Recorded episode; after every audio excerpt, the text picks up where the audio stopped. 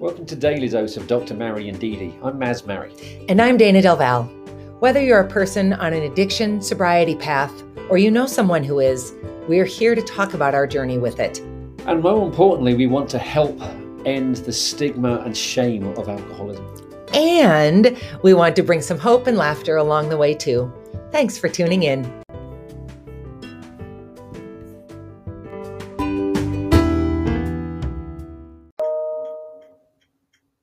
Good morning. Good morning.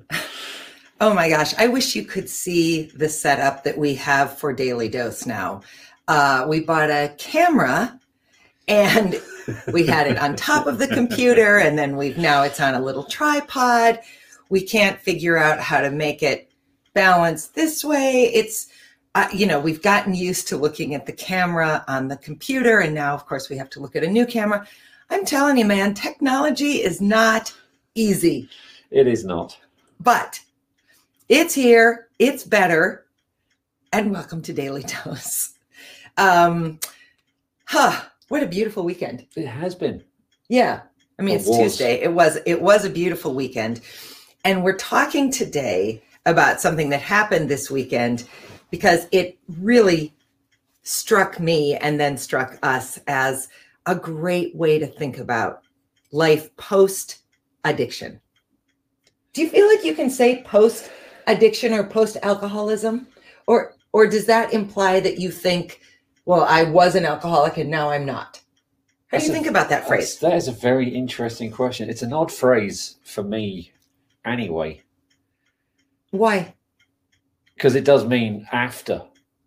Okay and you know the Keep whole talking. point is I'm I'm going to just do some stuff here. The whole point is you know you you don't stop being an alcoholic. You're an, I'm an alcoholic enjoying sobriety or you know, and all of the wonderful things that go with that. But I'm not I'm not post alcoholic.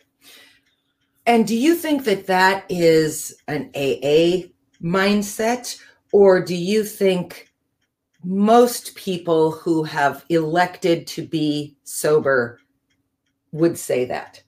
That is also another fantastic question. And because I've only really ever explored AA because it worked for me, I don't know the answer to that one, quite honestly. Hmm. It's a very good question. Okay, well, two questions we need to find answers to.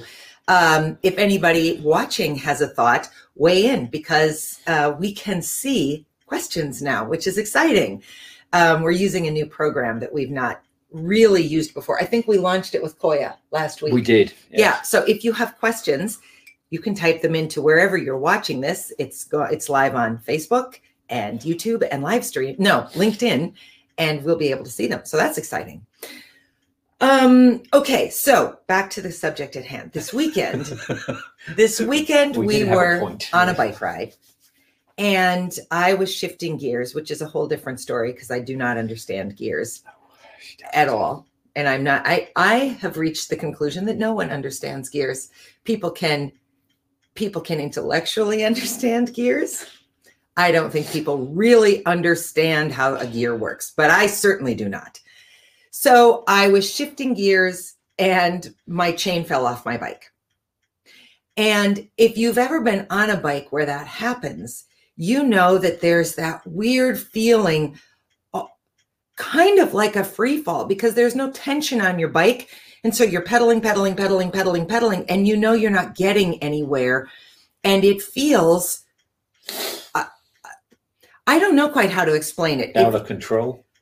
Um, yes, but it also feels like you're just floating and in some kind of nether world because it is so it's so antithetical to every experience we have on earth where gravity plays a role in terms of, of creating some kind of tension or pressure or um, like elasticity of movement, if that makes any sense. Does that make sense? It does. Oh, good. That's exactly how tension works. Oh, good for me.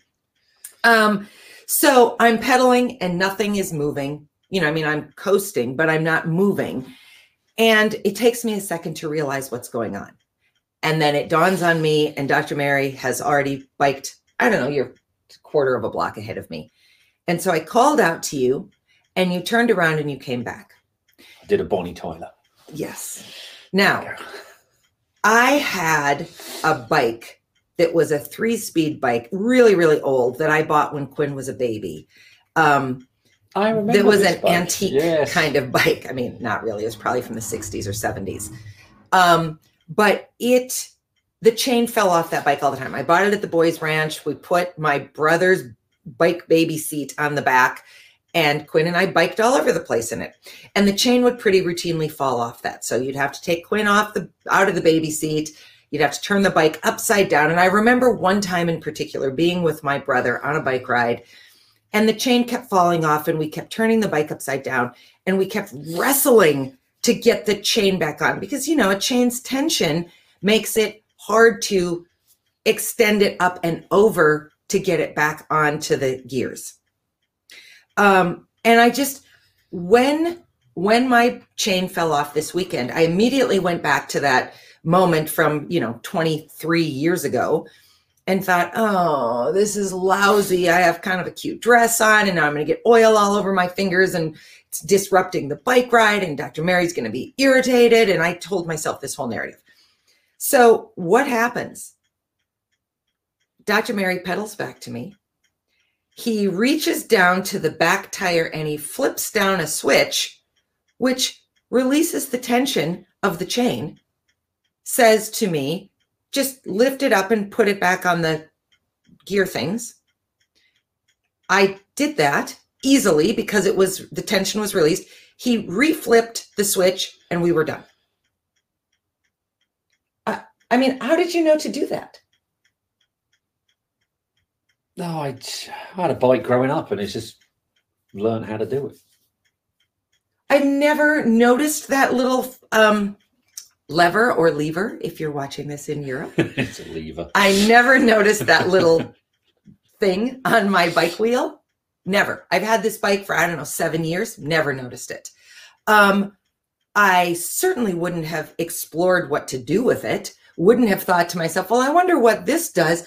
Tried it and watched to see what would happen. I think I grew up in a household that was not particularly curious about things like that. Like when I didn't grow up in a super mechanically tinkery kind of household. Um, and so I would have gone back to what I knew, which was flip the bike upside down, wrestle with this terrible chain, get filthy dirty, and hopefully get it back on. So this whole exchange took 12 seconds. We're back on our way. And as we were biking, I thought, wow, isn't that exactly like the journey Maz took? I can't speak for all people, and I am going to let you talk. But isn't that exactly like the journey Uh, that Maz took to getting sober? Um, in a slightly different way, because when the bike chain fell off, I called out for help and he came back and helped. You did not call out for help. Your body gave you the opportunity to get help. yes. So then I asked you if you agreed and you said yes. So, what can you say from your perspective? How does this metaphor actually play out? For me, um, how to fix how to fix it comes with remembering how you how to do things. Okay. Um, Just as a side note, Dr. Mary is super mechanically inclined. I mean, we fix all kinds of things.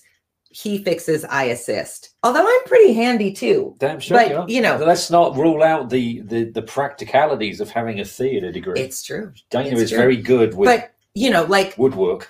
dishwashers and washing machines and component pieces and replacing elements in ovens and all that kind of stuff.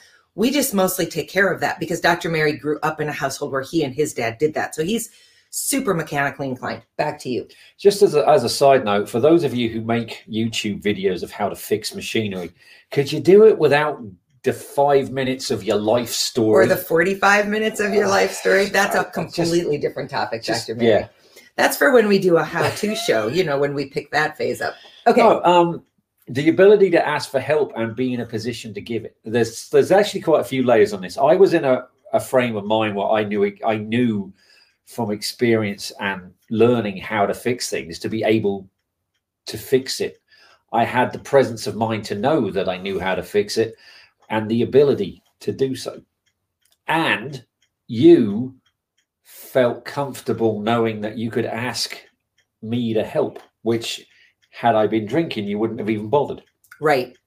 Um, so to me, the the interesting piece from my perspective, I hadn't even thought about you being able to recall a previous phase of your life where you had fixed your own bike. And so you had this sort of lived experience. You know, we've talked a lot about the marriage therapist who um, gave us that great advice or, or told us this point that Maz might have an easier time staying sober because he had an adulthood yeah. to go back to I did yeah. that had not been drinking as opposed to if you start drinking at 12 13 14 you don't have an adult phase of life to say, well, I remember before drinking yeah, it's true. what it was you like. Just remember everything you accomplished before you ended up being an alcoholic. And I thought, well, that was quite a lot. Yes. Okay. So there's that piece. But for me, the interesting piece was I simply asked for help. And with no judgment, with no eye rolling or frustration or swearing in Dr. Mary's case, he just turned his bike around came over, looked down, flipped the switch, told me what to do. I did it, flipped the switch back, and we were good to go. I mean, uh, in all fairness, we were lucky that something I knew how to fix happened. But that's not, that doesn't really matter. It's handy for the story. But I think what really matters is if you are in the midst of something you need help with, whether it's a physical addiction or any of the other things that happen in life where you need help. I don't know how to address this challenge with my child, with my spouse, with my boss. It doesn't always have to be a stone cold addiction. It, we all encounter things in our lives we don't necessarily know how to fix. Find somebody who you can reach out to for help and ask for help. Yeah as opposed to thinking, well, I just have to take care of this myself. If I ask for help, I will be seen as weak. I'll be shamed. I'll be laughed at. I'll be, I'll be made to feel embarrassed. Ask for help. I actually, the first time I asked for help for the fact that I was an alcoholic was when I was sober for over a week. Mm-hmm. And it dawned on me that I didn't, I had no idea what to do next. Mm-hmm. So mm-hmm. to ask for help and to get it. And that's one of the things that you remember. It's one of the things we talked about in AA too is, you know, you got, when you're in a position to help, you will be of use. Yeah. A lot of alcohol, well, I think most alcoholics I talk to just get, I used to say that they were frustrated because they weren't of any use to anyone. Mm, including yourself. Yeah, which makes you feel bad. Which makes you know if you're if you're still in the the fronds of of alcoholism, what do you do when you feel bad about yourself? You go and have another drink. So it's, you know, it just drowns it's on self perpetuating. Yeah.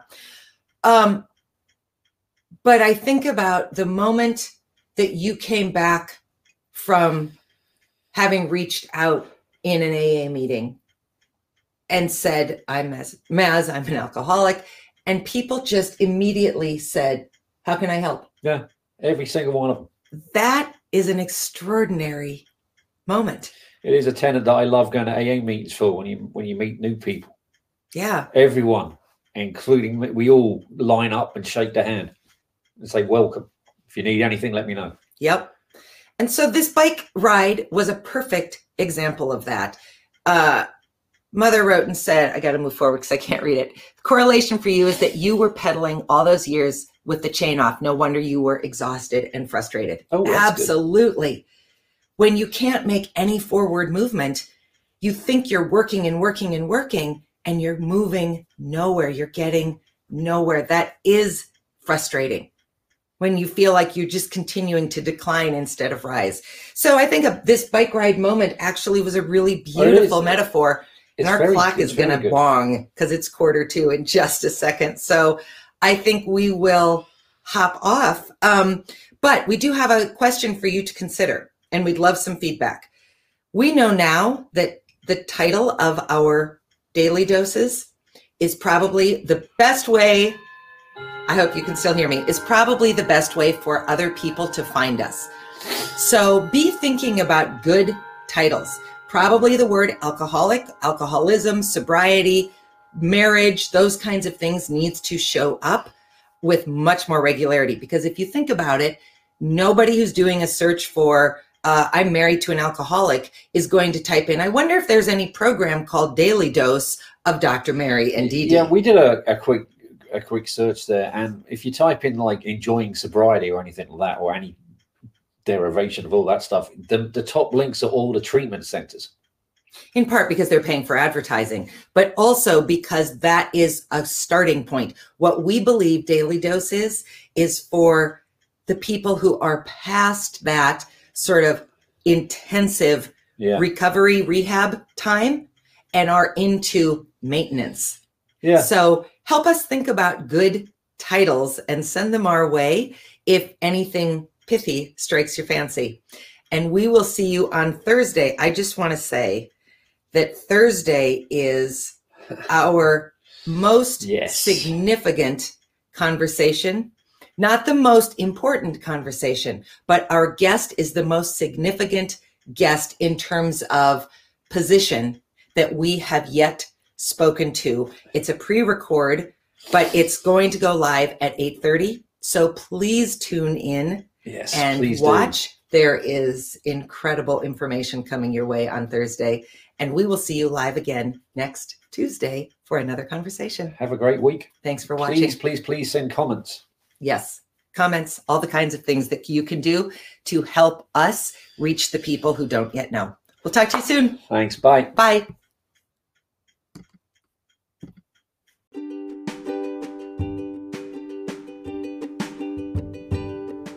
Thanks so much for tuning in to Daily Dose of Dr. Mary and DD.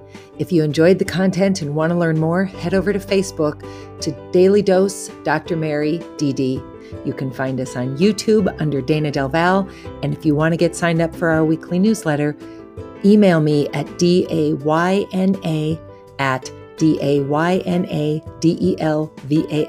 dot com. Have a great day. We hope to see you soon. Bye-bye.